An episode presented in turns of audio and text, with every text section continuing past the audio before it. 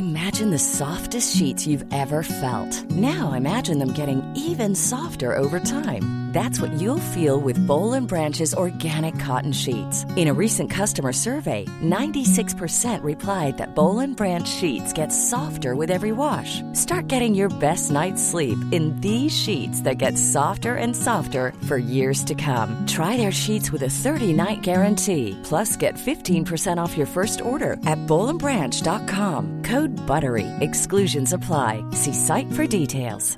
I'm Sandra, and I'm just the professional your small business was looking for. But you didn't hire me because you didn't use LinkedIn jobs. LinkedIn has professionals you can't find anywhere else, including those who aren't actively looking for a new job but might be open to the perfect role, like me. In a given month, over 70% of LinkedIn users don't visit other leading job sites. So if you're not looking on LinkedIn, you'll miss out on great candidates like Sandra. Start hiring professionals like a professional. Post your free job on linkedin.com/people today. Ryan Reynolds here from Mint Mobile. With the price of just about everything going up during inflation, we thought we'd bring our prices down. So to help us, we brought in a reverse auctioneer, which is apparently a thing. Mint Mobile unlimited premium wireless. Ready to get 30, 30, bit to get 30, bit to get 20, 20, 20, bit to get 20, 20, bit to get 15, 15, 15, 15 just 15 bucks a month. So, Give it a try at mintmobile.com slash switch. $45 upfront for three months plus taxes and fees. Promo rate for new customers for limited time. Unlimited more than 40 gigabytes per month. Slows. Full terms at mintmobile.com.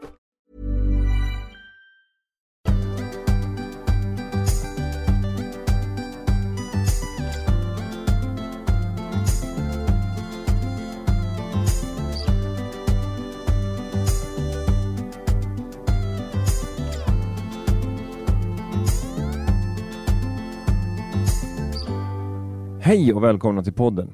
Idag handlar det om manlig sexualitet och sexlöshet. Vissa av oss skulle nog gärna vilja träffa någon, men får inte riktigt till det. Det kanske gäller för kvinnor också, men incelrörelsen får väl anses vara en i huvudsak manlig grej. Är det här en företeelse som är kopplad till just vår tid och är manligheten i någon slags kris? Det ska vi resonera kring idag och jag hoppas att du hänger kvar. Jag heter Fritte Fritzson och det här är Allt du velat veta.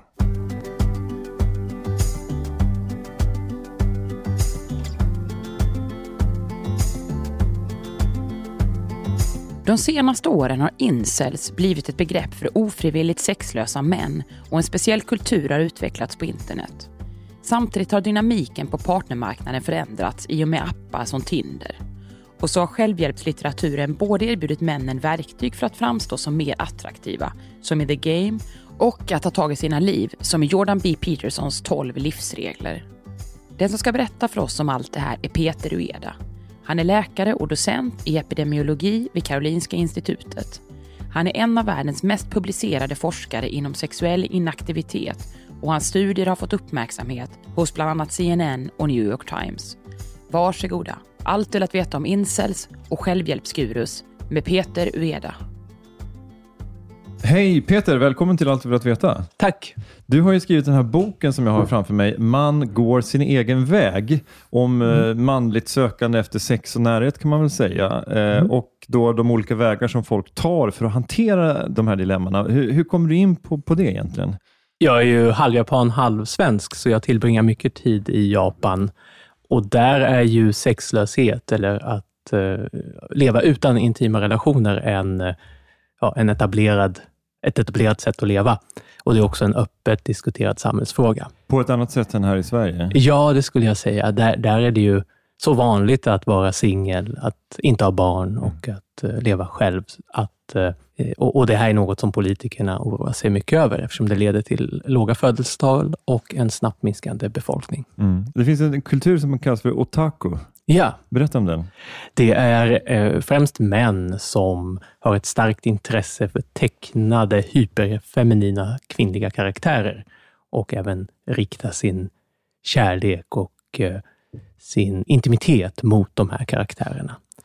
Eh, det brukar också ibland kallas, eh, industrin brukar, brukar ibland kallas för pseudoromantik, alltså att företag tillhandahåller de här tecknade kvinnliga karaktärerna som otakus kan ha en sorts eh, relation med. Men det blir ju en, en eh, på ett sätt platt relation då, för att menar, men någon riktig så här, fysisk intimitet blir det inte tal om då, utan då är det någonting annat. Ja, det, det är mer eh, den, den romantiska komponenten av det och behovet av att få uttrycka kärlek Mm. som den industrin tillfredsställer. Men hänger det här ihop med de här uttrycken digisexualitet och fiktisexualitet som du också skriver om i boken? Eh, Ja, det gör det. Eh, För i Japan finns det ju en del som till och med är fiktiv sexualitetsaktivister som menar att attraktion till fiktiva karaktärer, ofta då tecknade karaktärer, eh, ska betraktas som ytterligare en sexuell minoritet. Särskilt som den här typen av sexuell läggning inte skadar någon annan, så det här är ju inget problem, menar de. Och det Mhm. borde uppmuntras istället för att eh, betraktas som konstigt. Ja, men det här är ju superintressant. Vi kommer säkert in mer på det senare. Vissa hävdar att manligheten befinner sig i någon slags kris. Skulle du säga att det ligger någonting i det?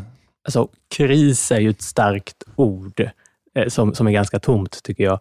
Eh, man har ju pratat om att manligheten befinner sig i kris sedan 60-talet åtminstone. Alltså, hur ska mannen göra när hans självklara mansroll som familjens försörjare tas ifrån honom, när traditionella könsroller luckras upp och han blivit någon anonym kugge i konsumtionssamhällets maskineri. Och vad ska han göra när han tappar kontakten med sin primordiala urman inom sig? och så. så Primordiala urman får gärna utveckla. Vad är det ja, den här... Eh, det är väl en, en, en metafor som ibland används inom en del manlig självhjälp. Att Ja. Den här grottmänniskan som vrålar från botten av sin, sin bröstkorg och Mm.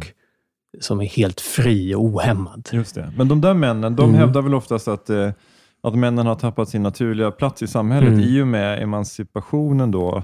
Att kvinnor har fått allt mer makt i samhället, allt bättre utbildning, allt mer eh, jämställda helt enkelt. Då finns det vissa som känner att ja, men vi har liksom fastnat i någon slags mellanvåningarna, lite grann som eh, John Malkovich. Ja, och, och det här har man ju... Den här diskussionen har ju återkommit i media och i olika genusfrågesammanhang i, i årtionden. Och nu så pratar man om att manligheten är i kris igen. Eh, så, så jag tycker ju att den är...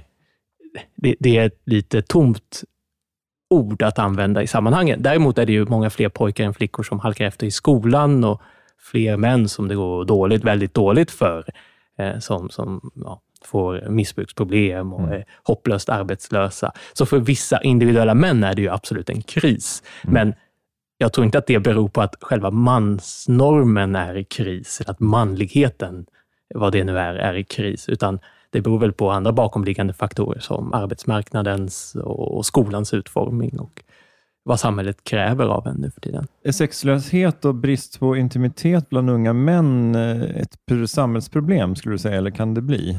Det orsakar ju ett stort och, och eh, jag tycker underskattat lidande för män och individuellt lidande får man väl ändå betrakta som ett samhällsproblem. Eh, Så, så det tycker jag. Sen finns det ju många teorier kring hur sexlösa män kan leda till konsekvenser för andra delar av samhället. För man ser ju i studier att män som eh, inte har en relation eh, jämfört med när de är i en relation är mer benägna att eh, ägna sig åt missbruk eller ta väldigt stora risker eller begå brott, bli mer våldsbenägna och så. Men då har man också tagit höjd för att det potentiellt sett skulle kunna vara så att det är riskbenägna män som inte hamnar i relationer? eller? Ja, man, man har faktiskt i de här studierna tittat på samma män och jämfört när de varit i, i relationer jämfört med när de inte varit, varit det eh, och sett de här skillnaderna. Men självklart kan det vara andra bakomliggande faktorer också. Är det som kallas för longitudell studie? Eller vad heter det? Eh, Ja, och, och med en exponering som eh, blir ja, ibland är på och ibland är av. Just det, precis. Eh, Ja, men det är mm. intressant, för då, Mm. ja, men då, kan man ju, då jämför man bara med, med sig själv så att säga, i olika faser av livet. Ja. Men sen kan det ju också vara så att man, ju, ju äldre man blir, desto smartare och mindre våldsbenägen och mindre riskbenägen blir man. Men det kanske man också tar höjd Absolut. för. Ja, ja, de har väl eh, justerat för ålder där också, antar jag. Men självklart, alla de här studierna eh, kan man inte vara hundraprocentigt säker på eh, gällande kausalitet eller orsakssamband. Men däremot så finns det i alla fall teorier som gör gällande att män som är ofrivilligt relationslösa är mer riskbenägna eh, och gör mer saker för att ta sig uppåt i statuspyramiden. Men sen beror det ju då på om du har ett samhälle där du tar dig uppåt, eller där enda vägen uppåt är genom kriminalitet och våld, då kanske relationslösa män blir mer benägna att ägna sig åt det. Men är du ett samhälle där det finns andra vägar ut eller upp, eh, så kan det ju leda till ja, att man pluggar mer eller försöker skaffa sig ett bättre jobb. Eller så. Eh, Du skissar ju upp fyra principiella lösningar eller olika sätt att hantera det här med, med sexlöshet och riktningslöshet generellt bland unga män. Eh, Vilka är de i din bok? Det är eh, flykt eh, och flykt är en reträtt från romantiken. Att säga att det är för jobbigt med avvisning och ansträngningar för att hitta en partner och montera ner sin sexualitet därför. Alltså försöka göra det bästa av sitt liv utan intima relationer eller, som vi pratade om tidigare, rikta sin sexualitet mot fiktiva varelser. Sen har vi bedräglighet. Det är att söka quick fix-lösningar, främst genom att ändra på sitt beteende. Alltså att försöka framstå som mer attraktiv, även om man i grunden är samma osäkra person som tidigare. Eh, och, och den rörelse som eh, illustrerar den här riktningen är ju, i min bok, är ju pickup artists. De här manliga raggningscoacherna som eh, var stora på 00-talet och 2010-talet. Just det, vi har ju många läst eh, Neil Strauss The Game, tror jag. Ja, det är ju en generationsmarkör. Exakt, precis. Där han då eh, på, något sätt, på ett sätt wallraffar den rörelsen kan man ju säga, som han själv eh, ut, inte utger sig för, för vara någon annan. Folk vet att han är en Mm. författare som har skrivit böcker innan och sådär, så Mm. att, men han, han ger sig in i rörelsen i alla fall. Ja, och han menar ju att han, han gör det av personliga anledningar för att han själv led av att vara kroniskt relationslös Mm. och ville lära sig att hantera det. Men visst var det så att han hade skrivit de här böckerna om eh, The Dirt, om, om Mötley Crüe innan? Ja, han var ju redan en etablerad journalist Ja. på Rolling Stone och New York Times Ja. och hade skrivit, spökskrivit biografier åt kändisar. Så att det var inte så att han kom från någon ja, väldigt oprivilegierad nivå och sen tog sig uppåt Nej. med hjälp av pickup. Så. Men då undrar man ju lite grann, så här, var det verkligen så att han aldrig hade fått något erbjudande innan dess? Ja, och, och det, det diskuterar också boken lite, att om han hade eh, kanske kryddat sin eh, skapelsemyt lite grann för att få till en bättre story för sin bok. Som Han är inte den första som har då skarvat eh, i, i litteraturen i och för sig. Eh, Mm. Sen nästa eh, principiella alltså, sätt att hantera det på Mm. kallar du för destruktion. Ja, och det är att låta hatet och bitterheten styra en. Att eh, känna sig som ett offer och klaga, sig, klaga på orättvisorna på datingmarknaden och att man har så otur att kvinnorna inte finner en tilltalande. Mm. Och extremen här är ju incel-subkulturen. Mm. Alltså män som samlas på nätet för att klaga över sina dåliga gener och på kvinnliga preferenser. Just det. Och sen den sista kallar du för disciplin. Mm. Och det är ju att ta sig i kragen och slita av sig offer, offerkoftan och verkligen försöka bli mer attraktiv. Mm. Att ägna sig åt självförbättring och att bygga ett liv och en person som man själv är mer nöjd med och som därför andra finner mer tilltalande. Just det. Och eh, Jordan B. Peterson kanske är ett exempel på en, en person som då har eh, försökt att coacha unga män att just ta sig i kragen. Ja, han är ju jättekontroversiell för att han är ute och svingar eh, gällande alla, alla möjliga frågor utanför hans expertis. Men tittar man bara på hans självhjälpsböcker eh, så är det inte särskilt kontroversiellt, det han säger.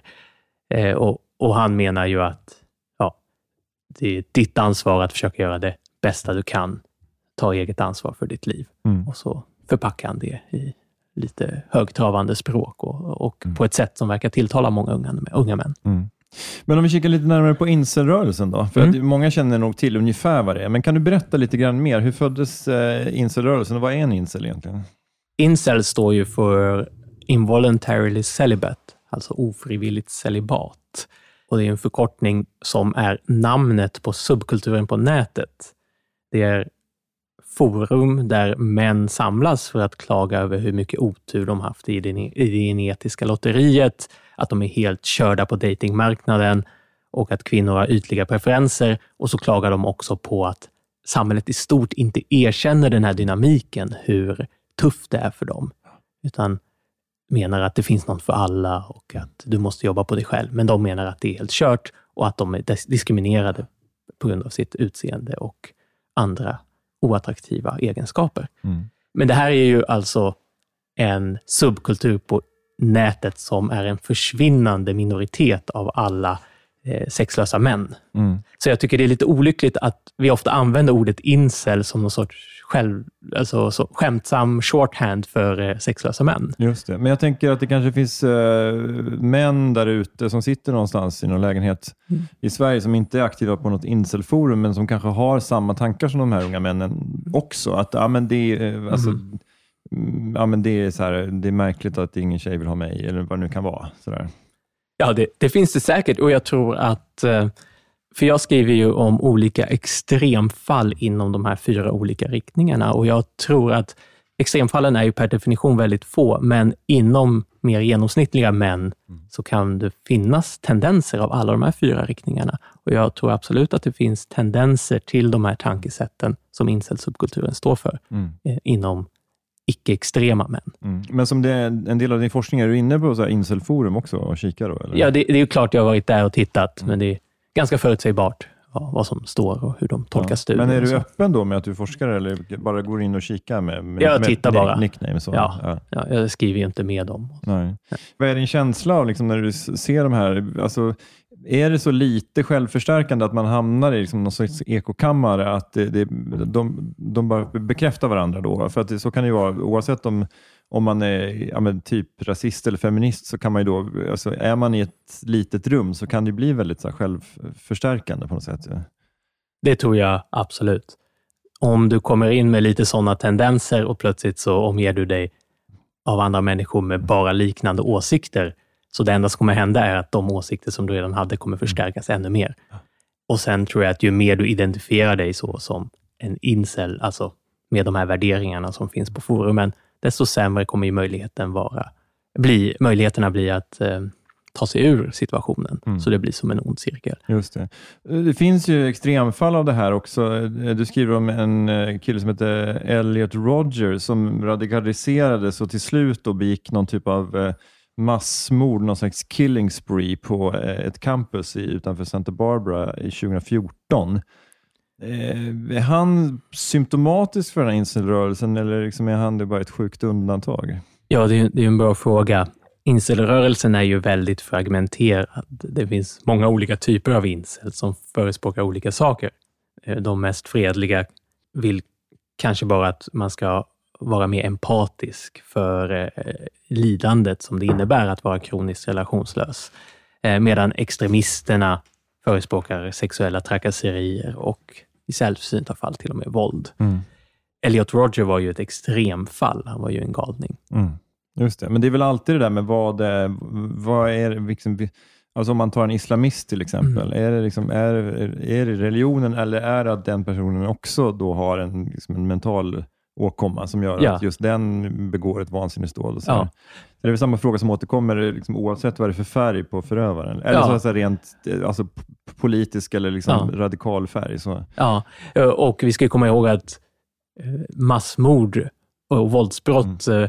på grund av relationslöshet Mm. fanns ju innan incelrörelsen fanns. Mm, precis. Så att Ja, de, här, det- mm. de här brotten begicks av galningar redan innan incelrörelsen fanns och Mm. det är oklart om incelrörelsen då radikaliserar de här männen till att göra saker eller om de skulle ju hittat andra orsaker att göra Just det. Och sen har ju liksom, eh, just landet USA har en lite speciell historia när det gäller just, ja, med skjutvapen och, Ja. och eh, massmord överhuvudtaget.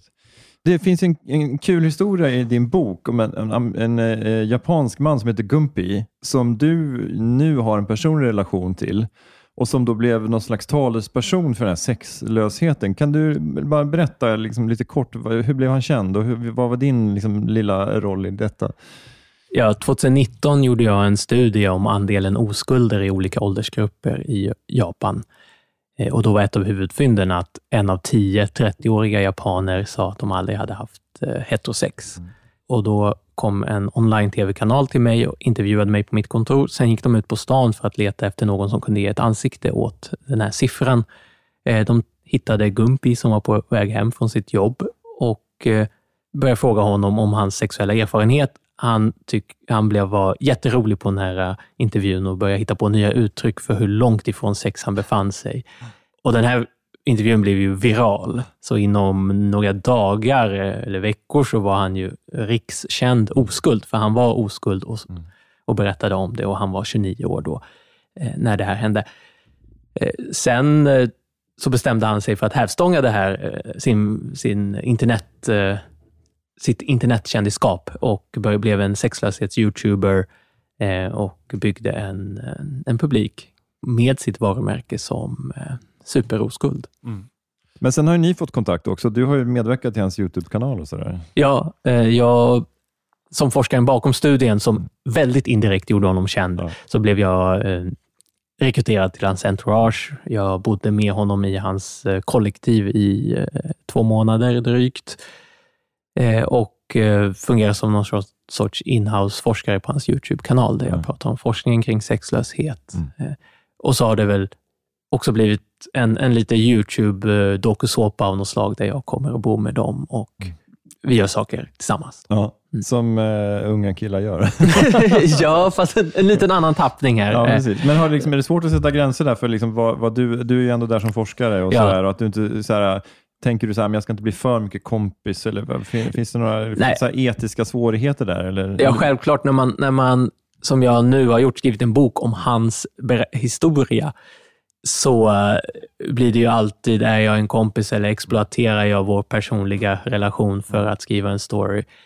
Eh, samtidigt, i just hans fall, så är det ju just den här storyn, den jag berättar i boken, som han själv lägger ut på YouTube och som han har byggt sin karriär kring. Så det, även om jag inte hade haft en personlig relation med Gumpi hade materialet funnits ute. Och, och sen min forskning handlar ju, den, den jag använder ju stora nationella, nationella undersökningar för att mm. räkna på sexlöshet. Så att det är inte intervjustudier, eller, alltså det är inte någon antropologi jag håller på med. Nej, jag publicerar Men, inget på honom. Nej. Men är det så att man kan säga att sexlösheten bland unga då, alltså generellt sett har ökat eh, de senaste alltså, säg 10, 20, 30 åren? Eller beror det på kulturell kontext och vilket land man kikar på?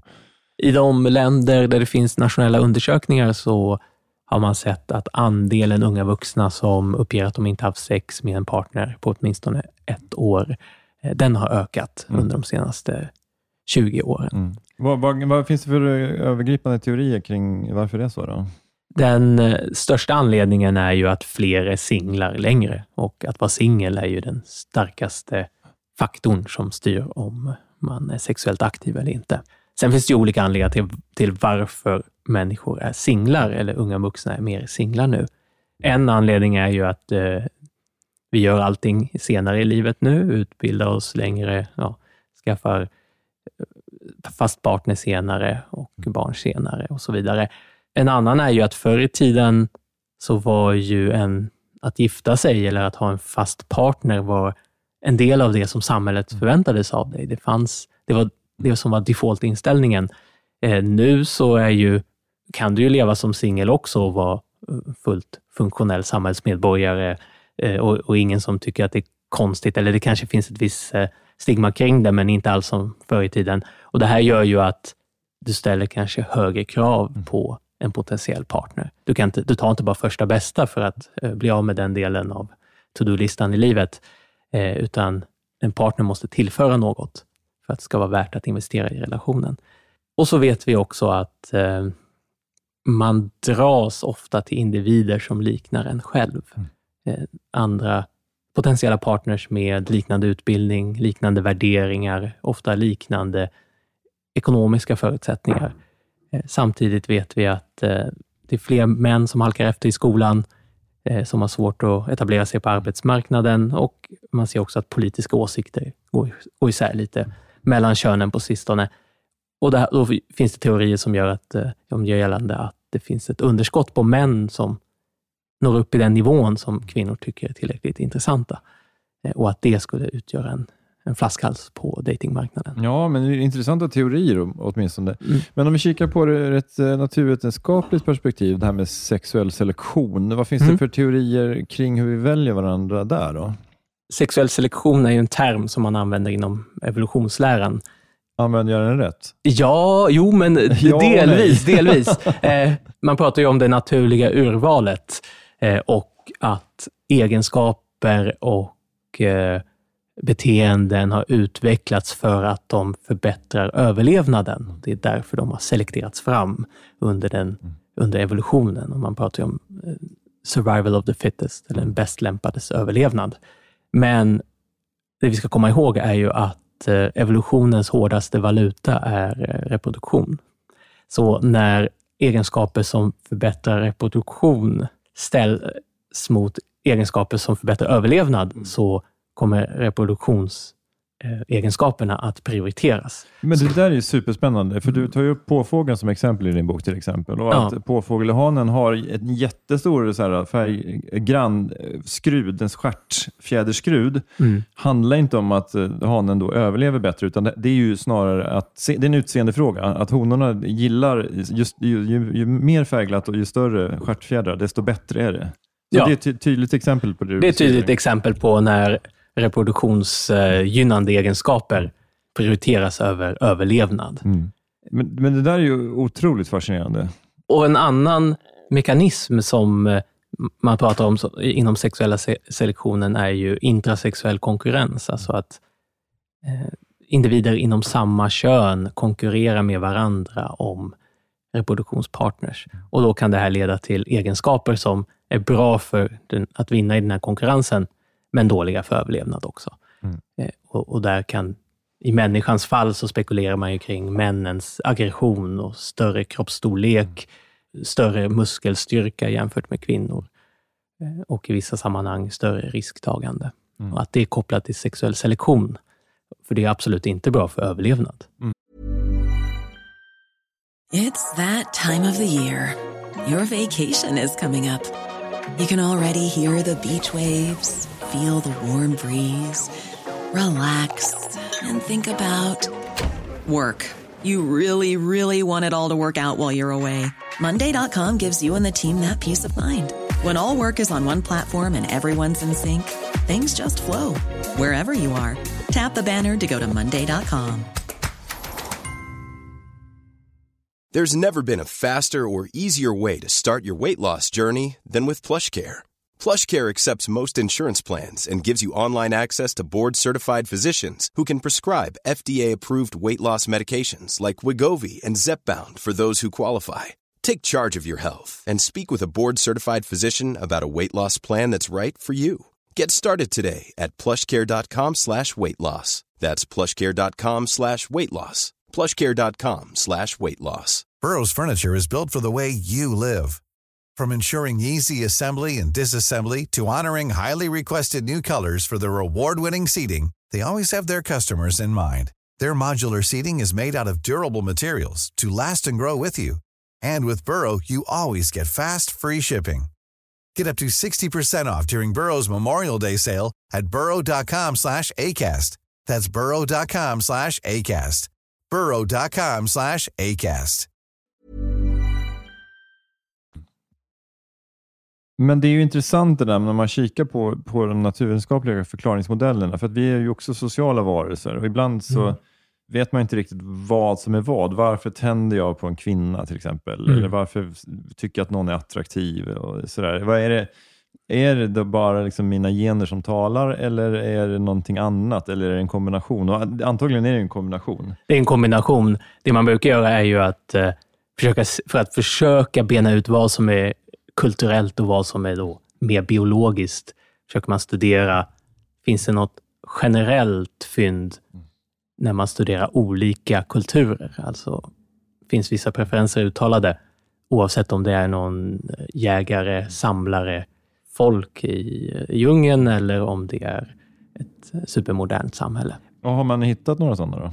När det gäller män så verkar det ju som att social status, oavsett om man mäter det med inkomst eller eh, utbildning eller i, i, bland folk där det spelar roll, eh, jägar, jaktegenskaper, mm. eh, så, så, verkar status vara förknippat med eh, bättre reproduktionsmöjligheter och även attraktivitet. Men bland kvinnor då, men är, det, är det mer utseendefixerat? Att, att män då, alltså nu pratar vi om mm. heterosexuella mm. män, ja. alltså titta på kvinnor, då är det mer en, en fråga om utseende eller är det också, kikar män också på, på, på status?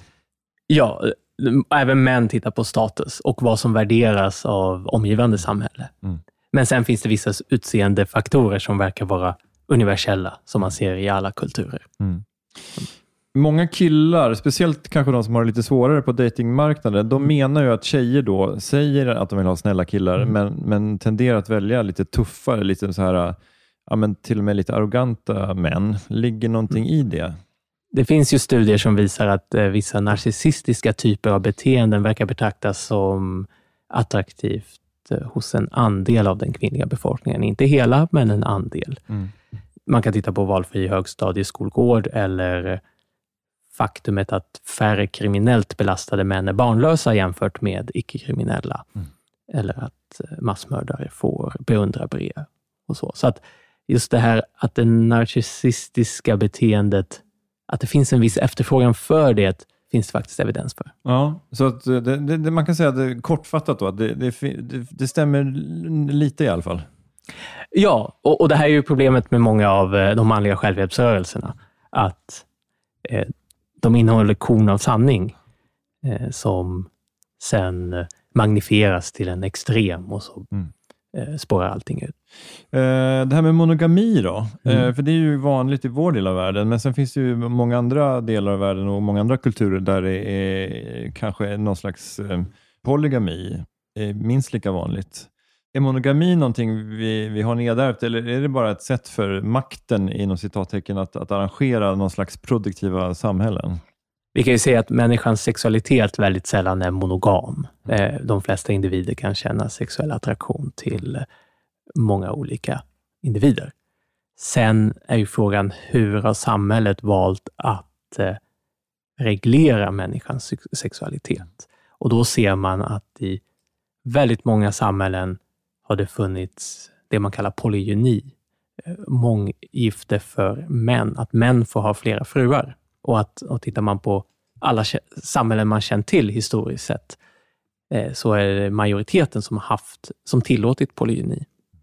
Men, och, men det här med, med, med, det här med monogami, Ja, det är ju enligt din bok i alla fall en typ romersk kristen grej. ja en, en teori är ju att monogamin, de värderingarna, har gjort att det blivit mer jämställt gällande reproduktionsmöjligheter eller att, att ha en relation eh, för män. Och att det här gjort att männen istället för att ägna sin energi åt att konkurrera med varandra och att försöka ta massa risker för att ta sig eh, upp till de här fåtal positionerna som ger en möjlighet att ha många fruar, Mm. istället eh, blir mer kooperativa och eh, gör saker som är konstruktiva för hela gruppen. Mm. Och att det här stärker samhällets, den kulturens konkurrenskraft Mm. så att den ja, vinner i konkurrensen med andra kulturer. Mm. Och därför så betraktar man monogamin som något samhällsstabiliserande eh, egenskap Mm. som ökar gruppens konkurrenskraft. Eh, det är en teori. Eh, och, och går vi tillbaka till din grundfråga, är monogamin naturlig? Eh, Så, så kan vi ju se att inom de flesta individer finns både de här monogama tendenserna, att verkligen vilja satsa på en person, och de mer promiskuösa tendenserna. Och ibland kan de finnas parallellt. Eh, och det är väl många som brottas med dem. Ja, men så är det, så är det Mm. såklart. Mm. Men, men eh, det är väl ingen så här, högoddsare att påstå att, ehm, att vi på något sätt eh, drivs till eh, monogami. Liksom av, liksom det, är vår, det är vårt kulturella DNA på något sätt. Alltså hela samhället och hela vår vad ska man kristet Ja. då i, alltså i, i, bredare bemärkelse, liksom, samhälle eh, Mm. är, är uppbyggt på det. Ja, i alla fall äktenskapslagar och det, normer ja. även. Ja, I alla fall när det gäller mer publika Ja, relationer. Men normen är ju till exempel att otrohet är fel. Ja. Eh, Men normerna så. nu är väl också att är du singel så får du göra lite vad du vill. Ja, precis. Och det har ju Mm. luckrats upp då. Liksom, Mm. Pre-marriage eller pre-sambo har det luckrats upp. Ja, Men när, när du väl sitter i en, sitter i en relation så då är, det, då är det andra lagar och regler som gäller. ja. Mm. och det, det är ju extra uttalat i västerländska kulturer. Mm. Och då finns det de forskarna som menar att det är det här, de här monogama normerna är en av sakerna som gjort västerländska kulturen så konkurrenskraftig. Mm. Och sen kan man säga vad man vill om, om resultatet eller konsekvenserna, men att eh, jämfört med andra samhällen så har västerländska samhället varit mer stabilt. Ja. Vi eh, var imperialister och rov, eh, gjorde, gjorde rovdrift på resten av världen, men vi var i alla fall stabila. eh, men apropå det där då, eh, så när man tänker på en incel så tänker man ju kanske ofta på, på en, en, en vit man, heterosexuell man, Mm. som sitter på sitt forum och skriver om, om tjejer och så. Men om man breddar bilden lite grann, liksom sexlöshet och bland homosexuella män till Mm. exempel, eller liksom folk med en annan e- e- etnicitet. Jag antar att du har liksom kikat på det också, funderat på det? Ja, om vi börjar med incel så visar ju undersökningar att, att långt ifrån alla som identifierar sig som incel, alltså hänger på de här forumen, är, är vita män. Utan det finns ju det vedertagna antagandet inom inceloffären är ju att det är en fördel att vara en vit man. Och många menar att de är incels på grund av att de har en annan etni- etnicitet som diskrimineras av kvinnor. Och så den andra frågan gällande olika Sexuella läggningar. sexuella läggningar och eh, sexuell inaktivitet. Vi kan ju se att homosexuella män tenderar att ha fler sexuella partners. Eh, så de tenderar att eh, befinna sig, ha en, att i större utsträckning befinna sig på, på eh, högkonsumtionsspektrumet av sexuell aktivitet. Eh, sen vissa studier visar ja, liknande andel som heterosexuella män för sexuell inaktivitet. Andra studier visar lite mindre sexuell inaktivitet. Så det beror väl lite på, men, men däremot bland högkonsumenterna så verkar eh, gay män eh, vara överrepresenterade. Mm. Vi var inne på, på the game innan och pick-up artists och, och begrepp som att negga någon och peacocking, apropå påfåglar. Då. Det känner ju kanske många till. Finns det någon evidens för att de här metoderna skulle funka? Ja, jag vet inte om många känner till negga och Men peacocka ska vi förklara längre. dem eh, för alla, alla, alla nu då? Ja, men Fritte, Gen vad- Z. Ja, eh, vad, vad skulle du säga att ne- negga ja, men var? negga är att man, Ja. man kommer fram till liksom en, ja, men en tjej som man är intresserad av, då, till exempel, som kille då, Mm. Ja. och, och eh, ger en komplimang, men som kanske också samtidigt är en, liksom en diss. Mm. Så att man på något sätt visar att man är liksom inte bara en snäll kille, utan man har, man har lite edge. Så. Det är Ja. väl att negga ungefär. Och Ja. peacocking är väl att man kommer in på en nattklubb med någon liksom, eh, konstig cowboyhatt, eller du vet, någon, Ja. någon silkes, någon liksom silkesskjorta i någon klar färg. Alltså, eh, ja, ungefär så. Ja, Ja. precis. Och det här är ju... Det är så i alla fall jag minns det från när jag själv eh, gick in på nattklubbar. ja. Nej, men det, det, det är ju de- mest eh, kända eh, begreppen från den här boken The Game och den efterföljande pickup artist-kulturen. Och, och din fråga var, fungerar det här? Och jag tror att det beror väldigt mycket vad du jämför med. Om du jämför att gå ut och negga och pikocka på nattklubbar med att sitta hemma och spela datorspel, då är det väl inte så svårt att tänka sig att de här teknikerna har fungerat för många socialt osäkra män Mm. som behövt någon sorts teoretisk bakgrund eller konversationsalgoritmer för att veta vad de ska säga eller för att ens hålla en konversation levande. Eh, Så att, att teknikerna har fungerat som stödhjul åt någon som håller på att lära sig mer om mellanmänsklig interaktion och särskilt eh, interaktion med potentiella partners. Men jag tänker att som, som, eh, som någorlunda människokännande kvinna så borde man kanske också eh, ganska snabbt genomskåda om, om det är en person som bara är ute och liksom latchar eller om det är någon Ja. som verkligen har det i sig. Alltså, Ja. rytmen i blodet framför en liksom Ja, sliten ja. Och- klyscha. Då. Och vi ska ju komma ihåg att The Game kom ut 2005, när det var en ganska stor grej att gå ut på nattklubbar och ragga. Så i en nattklubbsmiljö kan man ju tänka sig att det är lite mer naturligt att komma upp och negga och eh, ja, visa upp sin cowboyhatt. Eh, men jag har svårt att se att det här neggandet och de här trolleritricken som de också håller på mycket med, eller att glida runt i or- ormskinnsbyxor, att det skulle uppfattas attraktivt på en Tinder-date som kanske är Ja. mer eh, etablerat nu som Ja. Sätt att träffa folk på. Trollkarl borde vara liksom ett effektivt sätt att aldrig få ligga med någon. det, det vet jag inte. Jag vill också föra till protokollet att jag faktiskt hade cowboyhatt på nattklubb långt innan The Game skrevs. Okej. Eh, hade liksom inga, inga intentioner, jag bara hade det. Ja, men du, du Eh, var, hade naturligt eh, ja. eh, kommit fram till det? Då? Ja, men det var, Alltså, jag var en early ja. adopter helt Ja, enkelt. ja, det, var, en- det var en, en- kort period ska jag säga. Så det, det, vad ska man säga, det är glömt och förlåtet nu. Mm. Men eh, apropå det då, Mm. med Tinder, alltså, hur har det här med sex och dating förändrats i och med, med apparna? Det finns olika teorier. En, det är uppenbart att många som inte skulle träffats utan apparna nu får möjligheten att träffas. Så för vissa leder det nog till att man hittar en partner lättare. Eh, Sen finns det också teorier som gör gällande till att datingapparna, som nu är det vanligaste sättet att träffa någon på, eh, har gjort det svårare att träffa. Förr i tiden så utbudet som stod till förfogande för en var ju bara människorna runt omkring en, kompisars kompisar eller folk man råkade springa på på en nattklubb. Eh, nu är ju utbudet hela stans singlar. Mm. Och det här gör ju att eh, vare sig du vill eller inte så kommer du börja jämföra Mm. potentiella partners mer med varandra. Eh, och eh, Vissa menar att det här leder till fenomen som FOBO, eh, Fear of Better Option, att man fastnar i en valparalys, att man inte pallar satsa på någon fullt ut för man är orolig över att gå miste om ett bättre alternativ i framtiden. Mm. Men det känns för vissa då, när jag tittar på folk som, som jag håller på med Tinder, man, man sitter och swipar, det, blir liksom, det, är så här, det är lite lojt. Det, finns liksom ing, alltså det är någonting Mm. man gör istället för att gå in på Instagram, så sitter man och swipar på Tinder. Ja. Att det finns, det finns något otroligt, o, både osexigt och oromantiskt över det där. Ja, ja.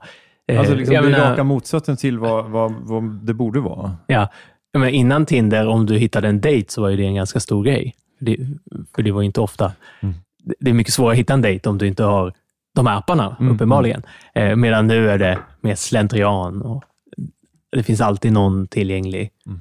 eh, kanske, eller i alla fall i teorin. Eh, så att det har väl kanske gjort det lite mindre romantiskt och mindre spännande, Mm. eh, kan jag tänka mig.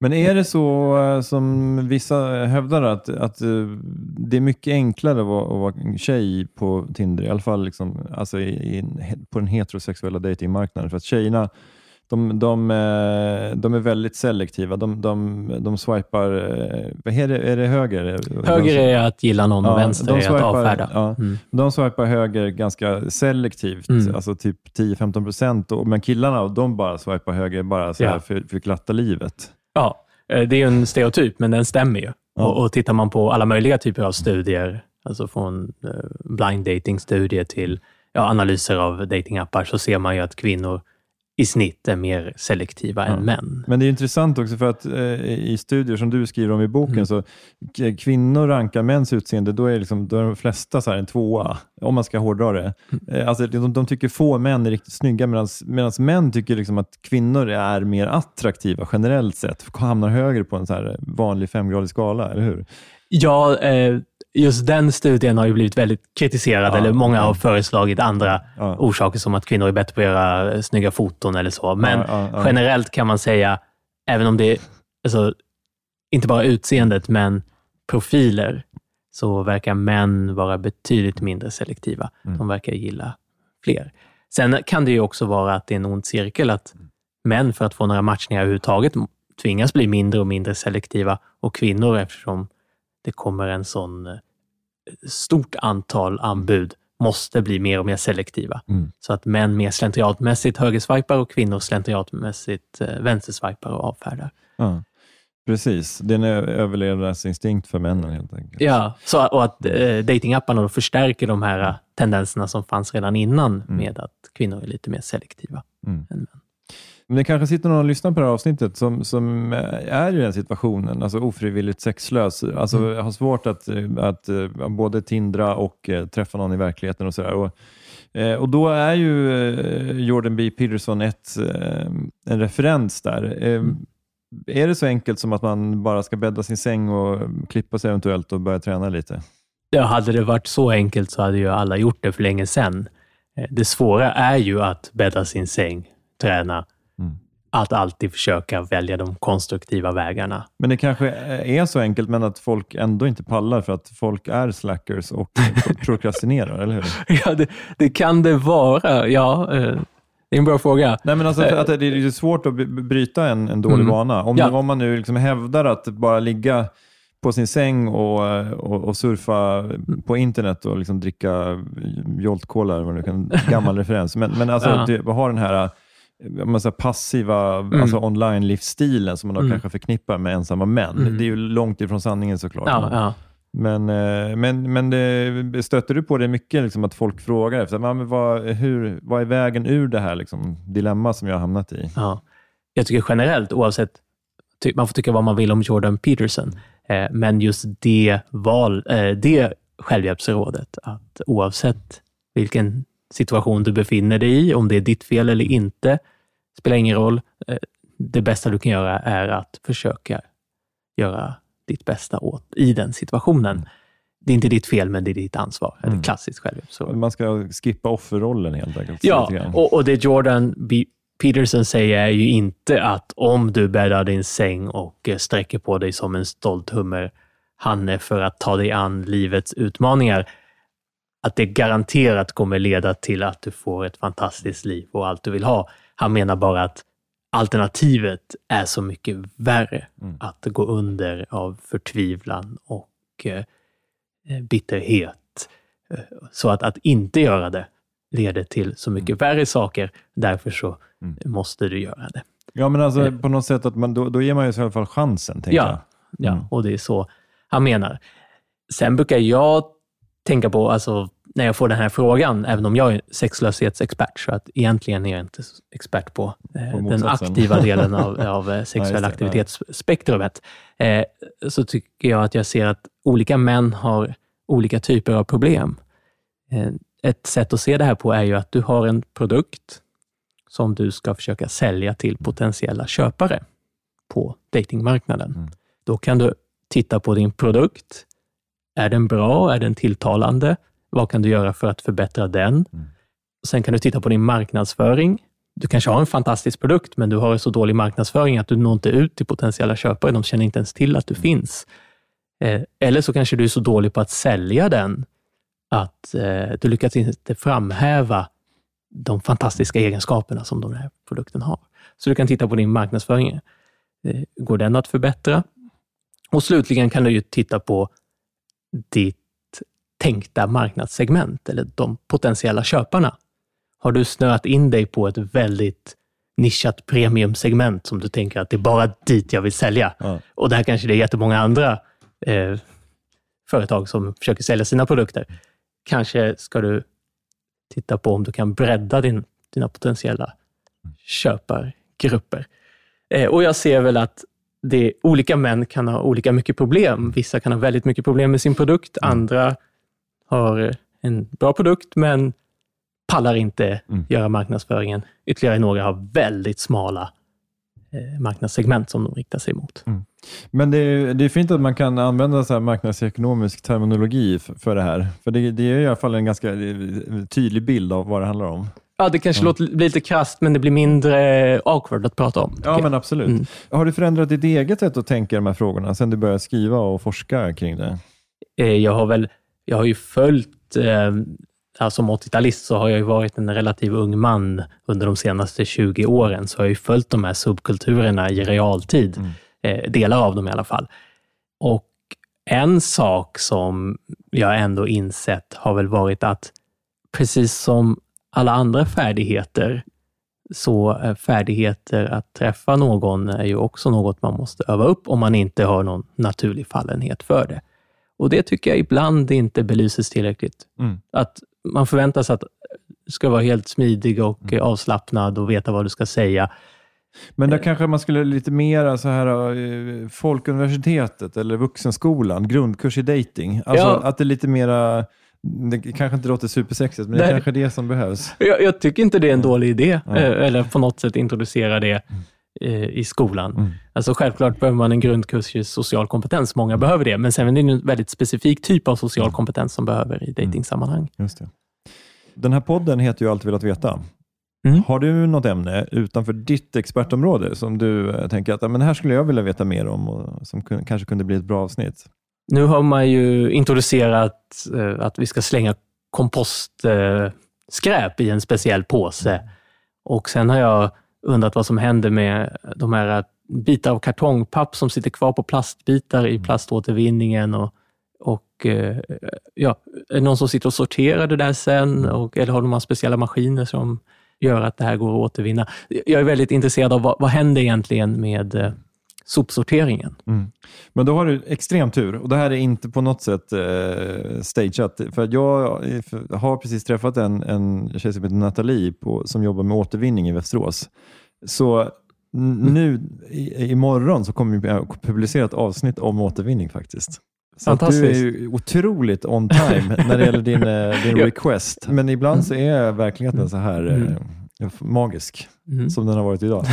Eh, Peter Ueda, tack snälla för att du vill ha med Allt velat veta. Tack själv.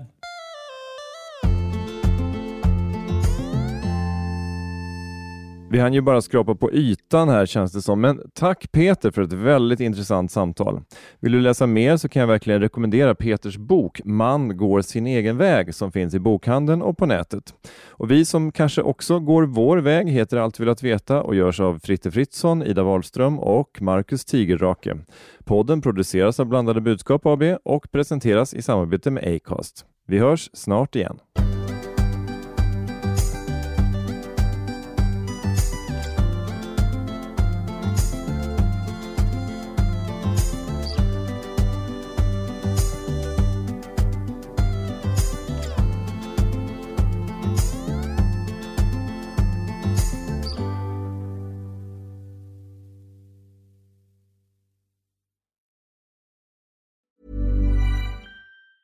Planning for your next trip? Elevate your travel style with Quince. Quince has all the jet setting essentials you'll want for your next getaway, like European linen, premium luggage options, buttery soft Italian leather bags, and so much more. And it's all priced at 50 to 80% less than similar brands. Plus, Quince only works with factories that use safe and ethical manufacturing practices. Pack your bags with high-quality essentials you'll be wearing for vacations to come with Quince. Go to quince.com slash trip for free shipping and 365-day returns. Planning for your next trip?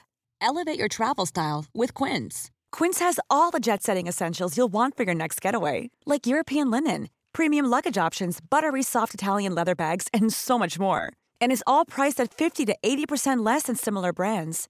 Plus, Quince only works with factories that use safe and ethical manufacturing practices. Pack your bags with high-quality essentials you'll be wearing for vacations to come with Quince. Go to quince.com/pack for free shipping and 365-day returns. Imagine the softest sheets you've ever felt. Now imagine them getting even softer over time. That's what you'll feel with Bowl and Branch's organic cotton sheets. In a recent customer survey, 96% replied that Bowl and Branch sheets get softer with every wash. Start getting your best night's sleep in these sheets that get softer and softer for years to come. Try their sheets with a 30-night guarantee. Plus, get 15% off your first order at bowlandbranch.com. Code BUTTERY. Exclusions apply. See site for details.